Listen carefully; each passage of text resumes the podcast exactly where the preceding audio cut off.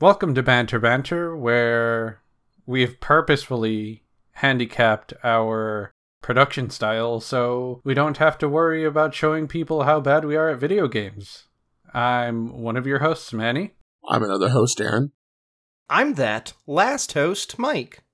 I wanted to pick up on a little bit of the conversations that we brought up last time when you and I were talking, Mike. Oh, yeah? So, where are you bringing us tonight? This is now, now. Not now, later, but now, now?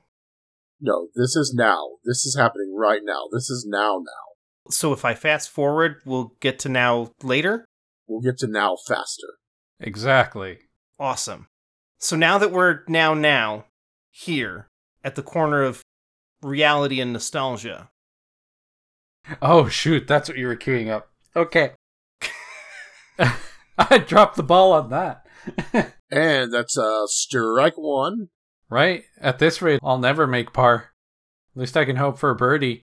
Hey, bada bada bada bada bada, swing bada, he Kennedy, Kennedy, Kennedy, he Canada, swing bada.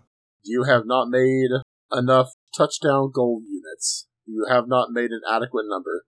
Before we get too far off on whatever the hell this tangent is going to, and before we lose the beginning of that thought, we were talking about how certain versions of game software are sometimes preferred because the older pre-patched ones or maybe if it was before the internet an earlier release of a cartridge game or a disc game would still include certain programming flaws that could lead to shortcuts that are very popular amongst a specific community of gamers.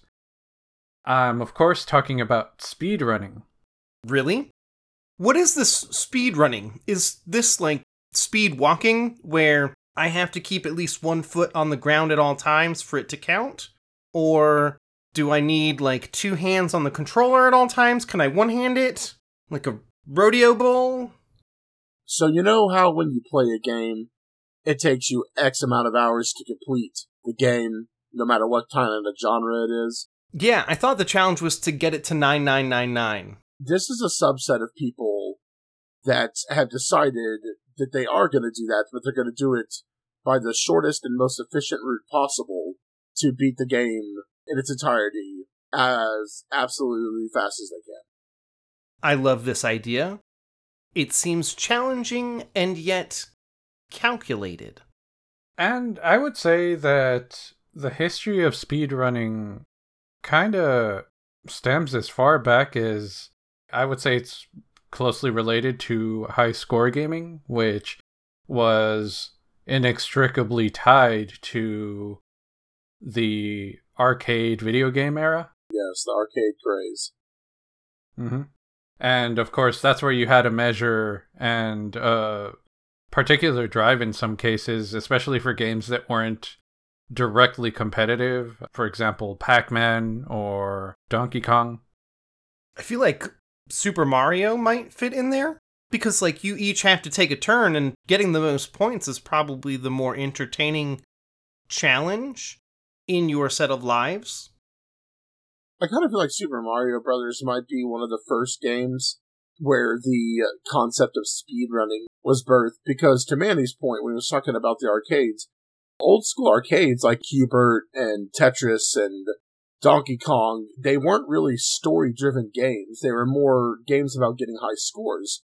So that's what everyone focused on. Well, I think that's what drove the replayability, but yeah, as you were saying. When you get the Super Mario Brothers for the NES, that is a progressive game where you're going through different levels to ultimately rescue Princess Toadstool from the clutches of King Koopa. Man, I'm going old school even with names. Uh, no, she's in a different castle. She is. Oh, Toad. Oh, Toad. Bane of my soul. Whereas in things like Pac-Man and Galaga, you're always on the same screen. Now, the paths might change, or the directions and the frequency of enemies, and thus enemy projectiles might increase, but you're still on the same screen. Whereas with Mario Brothers, it was an actual progression where you saw, even if there were slight differences, there were differences in each level. Each world got progressively harder as you got closer and closer to Koopa's actual big castle. I accept your theory and will only throw this wrench in it because it came to my head. Dig Dug. Continue. Uh, Dig Dug in what context? Did did you change screens? Changes screens, changes levels, gets harder. It is roughly the same layout, but it does increase difficulty and variation as it progresses. Admittedly, I've never played Dig Dug. I didn't mean to say Mario as like a standard or a rule. I was going to say to kind of hand it to both of you the creation and publishing of games like Super Mario Brothers did create that transition between both forms of entertainment because to this day you can still find score attack challenges for games like that. And I would say a lot of games in the earlier generations, mostly around the NES and then starting to peter off around the Super Nintendo, still really held on to that score as an additional measure as a way of incentivizing multiple playthroughs for anyone who wanted to challenge anyone else's score. Oh, yeah. Man, I remember a TV show where one of the things was like, ah, we're gonna make you pick between these random video game arcade objects. And your goal in like 60 seconds was to get the higher score compared to your competitors. Oh, yeah, I remember that. It was like a live action game show, wasn't it? Where they had kids on, and that was one of the challenges. Yeah, and I feel like Goblins and Ghouls was always one of them, which that game looked super intense. Yeah, that was an old quarter muncher. Yes. Definitely makes me see the correlation between trying for high score to beat your friends, create a friendly competition, or a personal competition at the local arcade. The same with speedrunning. Like, you get to compete against people, but how do you prove that you've done it in a specific amount of time? Well, for a long time, the best you could do is hope that whatever institution was gathering that information would also have standards for how to grade or, I guess, verify that time. Early on, there were different publications that would track these things, have people submit it as part of a contest, and some of them would take pictures of their television, their CRT display, with whatever score they have, or if it's timed, whatever time they have. But once you started getting into the speed trials, especially in games that didn't have any sort of a timer requirement, it would take something else like a VHS capture of your game session, which, of course, you know, all of these things are rife for manipulation if you have the right technology and are neat enough in being able to get through it. To jump back onto Mario for the NES, I know the classic way to beat that one quickly is to use the secret warp tunnels that are scattered throughout certain levels. There is the one I know of definitively is in World 1 2, where you go underground and you ride the elevated platforms and then you jump onto the top of the level, you almost seem to disappear, and then you just keep running and running and running, and then you find the three warp tunnels that will take you to worlds two, three, or four, maybe. Which in World 4, you jump to World 8 afterwards. Yes. Which I would definitely say the game was almost unintentionally built to provide that opportunity to create a speedrun. So here's the deal. I don't know if you've ever actually tried to play all of the Super Mario Brothers from start to finish on the three lives that they give you. No, I suck at it. It is grueling because, like I said, the further you get into that game, the more tricky the platform becomes. You really got to be good at judging timing and distance, and you have to dodge enemies at that as well. I feel like the pipes were a way to get you to experience a little bit more of the game in case you had your face beaten into the dirt a few times by the level design and all that.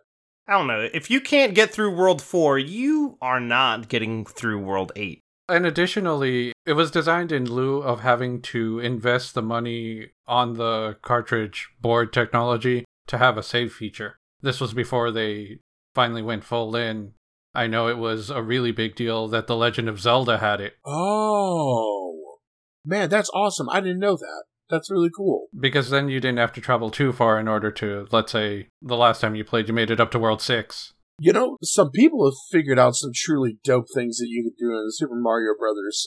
I think there's an instance where there is, if you run full speed and jump at the right time, you could basically traverse the entire level by continuing to push your stick forward and you bounce off of the enemies. Have you guys ever seen that done? Hmm. Yeah, that's interesting. I don't think I have seen it. I don't think it's every level. I'm not even sure if it was a Super Mario Brothers, but there's a Mario game I specifically remember watching some internet video where somebody just jumped on a Koopa or a Goomba, and then they just kept pushing their stick forward, like they got the full momentum they could, hopped on it, held the button down so you would get more air with your jump. And every single time you think he's either gonna crash or whatever, he land on another enemy, and he played hopscotch all the way to the finish line. It's crazy. Yeah, I don't think I've seen it. An argument that comes up every few years, just among certain groups, and I've been, I guess, fortunate or unfortunate enough to see them, is whether or not speedrunning is valid as a thing. And it usually comes whenever there's a large profile game that comes out. I know one of the times I saw it was whenever Breath of the Wild had come out. Uh, and people who do speedrunning as a hobby will see a title with any potential like that, and then they'll start grinding it, working at it, trying to find every intricacy, everything that goes with it. Right. Which I guess to add to the timeline, an original topic we kind of strayed away from was that speedrunning really came into its own, especially with the internet age, because then you had a more instantaneous way of submitting and later with capture technology validating your scores and ranking them against people. But despite that, it seems it still rubs some people the wrong way. And for the example of Breath of the Wild, and there's been other games that do this, like uh, let's say Skyrim, one of the complaints would be how can you have any fun with a game if you're desperately trying to run through it and in some categories of speedruns when you're actively trying to exploit flaws in the development that sounds like a sort of half-baked thing a gamer would say feel free to agree or disagree with me but I think my comeback to it is my dude, this is a form of entertainment. So you're doing this for fun. Unless it's a competitive online game or a competitive game where you're having to play with other people, like really what right do you have to tell someone how to enjoy the game? Agree. And you hit the nail on the head, honestly, and I feel the exact same way. Because we purchase games with the intention of having fun and having a good time. And if finding the exploits and the shortcuts is how you have fun playing a game, then by all means do it. I'm not like that because I like to experience the story because games aren't cheap. And even if I feel like I'm moving through a game too fast, I will actually slow down. Like I'll mentally tell myself, okay, you need to slow down. Look at the environment some more. Look at the work that these people have put into this game. That happens a lot with me when I play Elden Ring. I will get so focused on getting to the next monster to fight that I don't look at the cool glowing trees that are around and just this majesty of a world that they've created. So ultimately, you have fun with games in your own way. We all do. And to say one way is right or wrong is just elitism, I think. I don't mean to be harsh, but it's the ones whose opinion feels like theirs is a superior opinion and that it should be followed. Right. I guess I kind of rub up against that because as long as a person's having fun, then they have gotten their money's worth in that game. And then, of course, similarly, it's one of those things where you can divide a community. Like, let's say we all, under some circumstances, all rally under the banner of gamer, but then you have this division between people who think speedrunning is valid and those who don't and you think, okay, so speedrunners are a community, but there's infighting within that group as well. That being what seems to divide some of the community is when it involves certain glitches and whether the glitches are either large enough or specific enough that it starts to divide a community for a specific game into a camp who says, well, okay, why are we doing this with glitches? Like, for example, this isn't even a glitch versus non glitch, but back to Super Mario Brothers, there's a community or a leaderboard that will run Super Mario Brothers without any warp pipes. And then there's the ones who will run it with warp pipes. And sometimes with games that have this sort of a difference, there's a bit of friction between the two groups. It, it just kind of goes back to what we said earlier. I think they're both legitimate variations on a speedrun. To try and lump a pipe speedrun against a non pipe speedrun in a Mario's game, it's not really effective because one can clearly get there faster because they used warp pipes. But splitting them out, that's fair. By today's standard, that is sort of a straw man argument because that one was resolved pretty easily. They created two categories for it, and everyone's fine with that. But there are games that have larger glitches that are actual glitches and not built in functions like the warp pipes. Right. You know, like the glitch you talked about two episodes ago, I think, where in one of the Fallout games, you had a friend who like used the motorcycle to basically fast track across the map, even though that's not a function. Right. Kind of using one of those glitches to increase the distance you can cross in a game to get that speed run in. Yeah. I could see contention over those kinds of situations. And then even within that, I think another couple of popular categories are 100% categories, where you'll take whatever metric, let's say Super Metroid, where you'll have somebody beat the game as fast as they can, but also getting that percentage of completion that your save file says whenever you load it up to reach 100%. So you're not done until you've beat the game as fast as you can with that condition. So you're saying there are actual glitches that will give you confirmations for the checkboxes to get that 100% completion without actually doing it? I'm sorry, I had moved on from that part. Oh, okay. And then there's, well, actually, now that you are mentioning glitches in Super Metroid, that's where the other popular category comes in called any percent, which is where you don't actually take into account the percentage that you get at the end of the credits. You just try and make it as quickly as possible. Oh man, so there's like loads of different levels on the speed run categories like what did you do to get that speed run? What achievements are you looking to get when completing that speed run to be in the contenders circle for the fastest speed run with those conditions? Yeah, and it's kind of insane. And I think the reason that it happens is you get so many people in these communities who are trying to wind up near the top of the chart. Let's say the, the top 20. It just depends how large the community is as to what level gets you that sort of recognition. But what that creates over time is for people who don't feel that they have the room to compete in a certain category, sometimes they'll create a category, which is where we get to the concept of meme speedruns, where a lot of people will try and come up with some weird condition. A great example I saw recently was in Mario Kart 8, just like all the other Mario Karts, there's Rainbow Road. well, there's basically uh, just any specific track. There's categories for beating cops faster than everyone, all under time circumstances. But because this game is a racing game and because the timing feature is so integral to it, this has obviously been a franchise that's been tapped out. There's hundreds of people trying to reach that top spot on the leaderboard.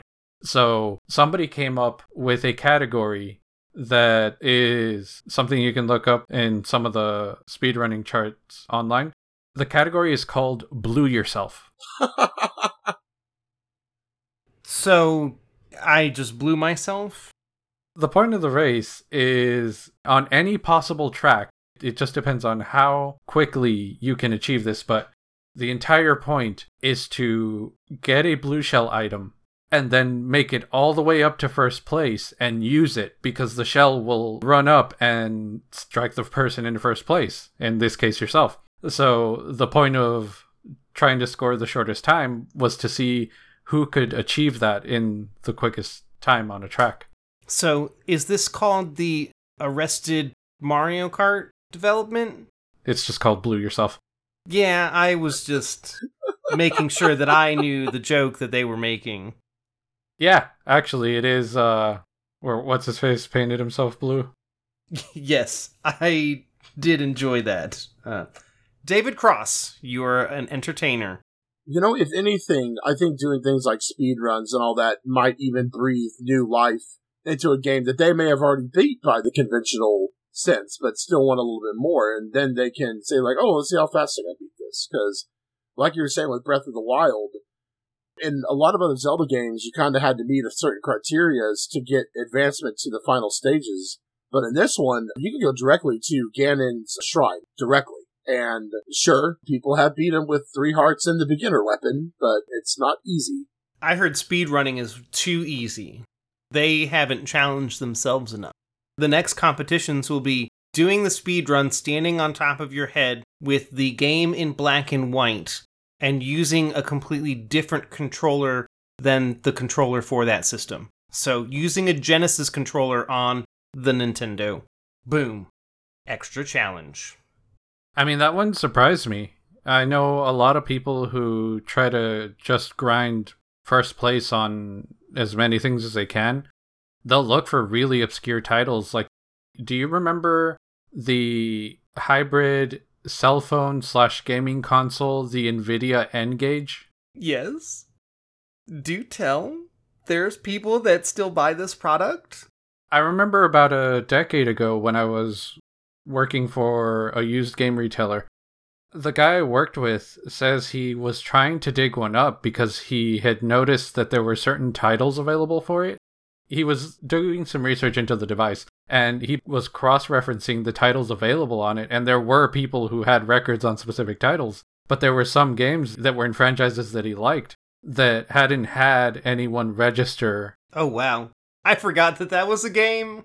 His goal was to get one of these consoles and then record a speed run of the Tomb Raider game on the Nokia N-Gage and register that for a high score. And of course, part of the difficulty then is that you've locked a lot of people out because it's not exactly an easy to get handheld. Yeah, you've got a niche group of competitors because you not only have to have that phone console to play on, you have to have that game to even be tossing your hat into the pile. Sure, that works. And if I remember correctly, there's also speedrunning leaderboards for the Liquid Crystal Display Tiger electronic handheld games. Well, now that those have had a resurgence, I'm less worried about the limitations people have for getting in on that leaderboard. But now what you gotta wonder is since they're reproductions, if anyone would take the time to compare how the original ran versus the re release I can tell you right now, somebody will take the time. And whether that would create a preference, much like we had talked about the revisions in the last episode, whether it's better to take the 90s release or the oh. 20 teens to 2020 releases. Yeah. I mean, if there are cutscenes, the new version could allow you to skip them, which could shave off seconds to minutes over your overall recorded time. Man, game changer. And then, pretty much with the advance of technology, and like I was saying, being able to capture this sort of footage, it's definitely become almost a requirement with a lot of leaderboards that you submit a video of you doing it. And especially with some really highly competitive games that are having hundreds of people run at them, you have to go so far as to prove that if you're playing on original hardware, that the cable for the controller you're holding does actually lead into the console, and that the video cable to that does actually lead into whatever monitor you're playing on, which, I mean, gets pretty stringent. We're talking about very consistently officiated things for something that was initially just a way to earn bragging rights amongst your friends, which I guess sort of moves on to build onto that into a couple of categories that sort of arose for that, and that's the genre of online video content called the Let's Play, which wasn't so much bred out of that competition, but it was a byproduct of the capture technology we have for video games. And I guess, well, we'll definitely go into those more specifically at some point. We tend to get around to a lot of these topics eventually. I'm more focused on what happened after that, which is when platforms like Twitch made it possible for people who game, especially people who are spending hours and hours just grinding a specific game to try and get a good time or the best time, could just now do it while streaming. And legitimately, this attracts a following. There are people who will just tune in and watch somebody just try a game, fail anywhere within the first couple of minutes to most of the way through a game, and then watch them start over. And that's basically the content they produce. You know, I may not personally understand it. It's not a thing that sparks joy for myself, but I can definitely recognize something that scratches that itch for an individual. And I'm glad that there's a community out there for people to show off and make their attempts on getting a speed run and allowing others to get that enjoyment of a speed run without having to be the one playing the game. Like I would never be able to do a Super Mario Brothers speed run cuz that game is tough. But I could totally enjoy watching somebody do it cuz that's got to be a fun experience. And I would say that in general about streaming, I understand that it's watching somebody play a format that is intended to be a first person interaction with a piece of entertainment. But especially when you're talking like speedruns or just high level play for a specific game, I think that sort of community can do one of two things. It can either get you through a game that you have no interest in, but that is popular and you're wanting to know what can someone do with this it all goes back to the same thing I said earlier. What are you looking for in your game? Yeah, yeah. There is no right or wrong answer. And then similarly, it's with another franchise uh, I've heard the question asked. It's why would you want to watch somebody playing Minecraft? And my answer's always been, well, there's a lot of creative, talented people, and maybe you see something in one of their videos that's like, you know, that would be fun to try out. I'd like to try my hand at using all of these voxels to create something like an 18th century English townhome.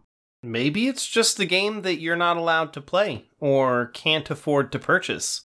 I feel like I would be interested to watch people play Cyberpunk 2074, whatever the number is. Whatever. That cyberpunky game. 2077. That was a nightmarish release. It's as if Bethesda created it. Huh. No, close though. Yeah, CD Projekt Red. CD Projekt Red, or after that was done, CD Projekt Bled. Yeah. God, poor guys. I can't even imagine how frustrating that time constraint could have been. It was like, yeah, we have to have this done before 2020 is over because it's based off the RPG. I'm going to say both retroactively and for the future. If I talk trash about a game development studio, and for that matter, maybe like anyone under another company, like let's say retail or whatever, when I talk trash about them, I don't mean the developers, the people actually doing the coding. It's usually the leadership. You mean like the CEO and the execs that make atrocious decisions because they don't actually understand? I am very grateful for all of the hard work and dedication that these developers put into releasing these games, even when those corporate management decisions come to not give them the time or breadth to implement all of their vision properly. Absolutely. Don't punish the artists because they were trying their best. It's the ones that are in leadership that are pushing these unattainable deadlines.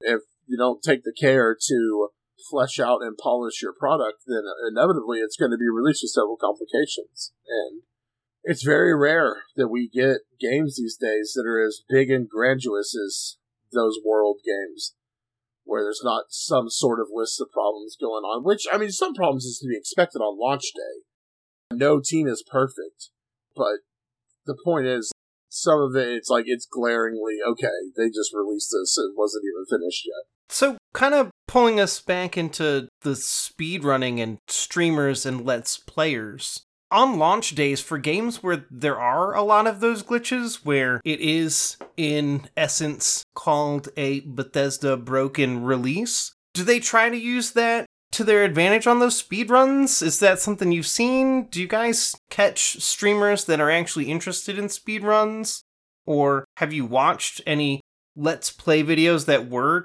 speedruns So it's sort of the Wild West at that point. Yeah, for sure. It's too early for a board to be officially created, but there is usually at least community talk about the timing people have done, and then they'll also haunt odd behaviors, and you'll see a lot of these speedrunners essentially start doing research where you'll see the Twitter accounts for them showing video clips of them reproducing a glitch. It all gets common shared amongst everyone. And slowly you eventually start getting an official leaderboard being posted on it. Okay. I wonder if those, in the context of a game having the ability for a speed run to be created out of it or inside of it somewhere, do you think that speedrunning and them sharing those things, those glitches that they are able to recreate within their community, is that something that pulling back to our conversation about the Bethesda Broken and using the gaming community to help locate glitches so the dev team can correct them. Do you think that has a huge impact with speedrunning in the moments where it's available, or am I reaching for straws with this idea? It's hard to say. It just depends how easy that glitch is to run into and how much people point it out. If it doesn't really break the game, I think the post release publishers really only care about stuff that either hurts the competitive modes or something that's too easy to encounter and causes larger problems down the road. Okay, that makes a lot of sense. Talking about down the road, we should probably try and wrap this one up and submit our time. Listeners, thanks for joining us again at this intersection of nostalgia and reality. Whether you loved us or hate us, why don't you go ahead and rate this episode? If you want to rank this episode for its speed run, I'm guessing it's third place. Do either of you two have any final thoughts or maybe questions? I sure do. I've got a question. I know we talked about speedrunning, the communities behind speedrunning, and meme speedruns, those unique situations that are more niche to get yourself on a leaderboard. Something that popped into my head, and I've seen a movie or a short documentary about it. The Rubik's Cube. Was this one of the earliest speed run in an analog sense? because in the thing that I watched, it was very unique. There's a lot of depths. There's not just the standard 3x3, but there's 4x4, 7x7. I bet there's unique, strangely shaped ones where like four people have their speedrun in. So, with that idea, what would you pick up right now to create your own unique speedrun leaderboard where you will always be number one? That was the longest question that's ever been asked on this podcast. you gotta build the story to get to the punchline. Golly. Mike. God, for the love of God. He's going for the leaderboard. for me, I guess my question to the audience would be Do you prefer to accomplish games or finish games the old fashioned way, getting from point A to point B? and taking in all the sights? Or do you like to also find the speedy exploits to complete the game as fast as possible? Or do you like doing both? In lieu of a question, I kind of have a bit of an introspective thought. And this. I took up all the question time. Oh, yeah, we're done. I'm sorry, that's it. That's the last burn. Take a shower, take your vaccines, goodbye. No, I'm kidding. I set you both on fire with how long that was. Whoa! I pulled up my sunglasses when that happened. I understand. It took a second to articulate what you were trying to get to. And I just thought it was unlike, man, this guy's just going and going and going. Mr. Energizer Bunny over here. So, in lieu of a question, I'm going to provide kind of a short thought. Technically, D&D live plays are sort of a branch off evolution of video game let's plays. And you know what? A surprise question. When do you think we'll start getting leaderboards for speed runs of D&D modules? I'm leader number 1. I just sped run a game in my head right now. Always listeners, don't forget when you're going outside to wash your hands, wear a mask, don't touch your face. It's probably good advice if your hands aren't clean. And take those boosters or shots if you can. And as we've said, please don't be on fire. Oh no, he's having a stroke, Nanny. He's having a stroke. Don't be Steward Little of Gondor. He won't be able to make it to the edge. So hang around for a while now. Lay down your Come chat with us about the episode on any of our social media. Look for us on Facebook at Banter Bantercast, on Twitter at Banter underscore cast. You can find me, Manny, at Brogar, C R E. You can find Aaron at 8 Bit Wizard. The 8 is Roman numerical. And you can find Mike at Mike 8 Time, the number 8. The podcast cover art was provided to us by at bobbin underscore goblins on Twitter, or you could find them on Facebook at bobbins the letter N goblins. The opening and closing theme is titled Friends by Miracle of Sound. Give it a listen or consider buying it.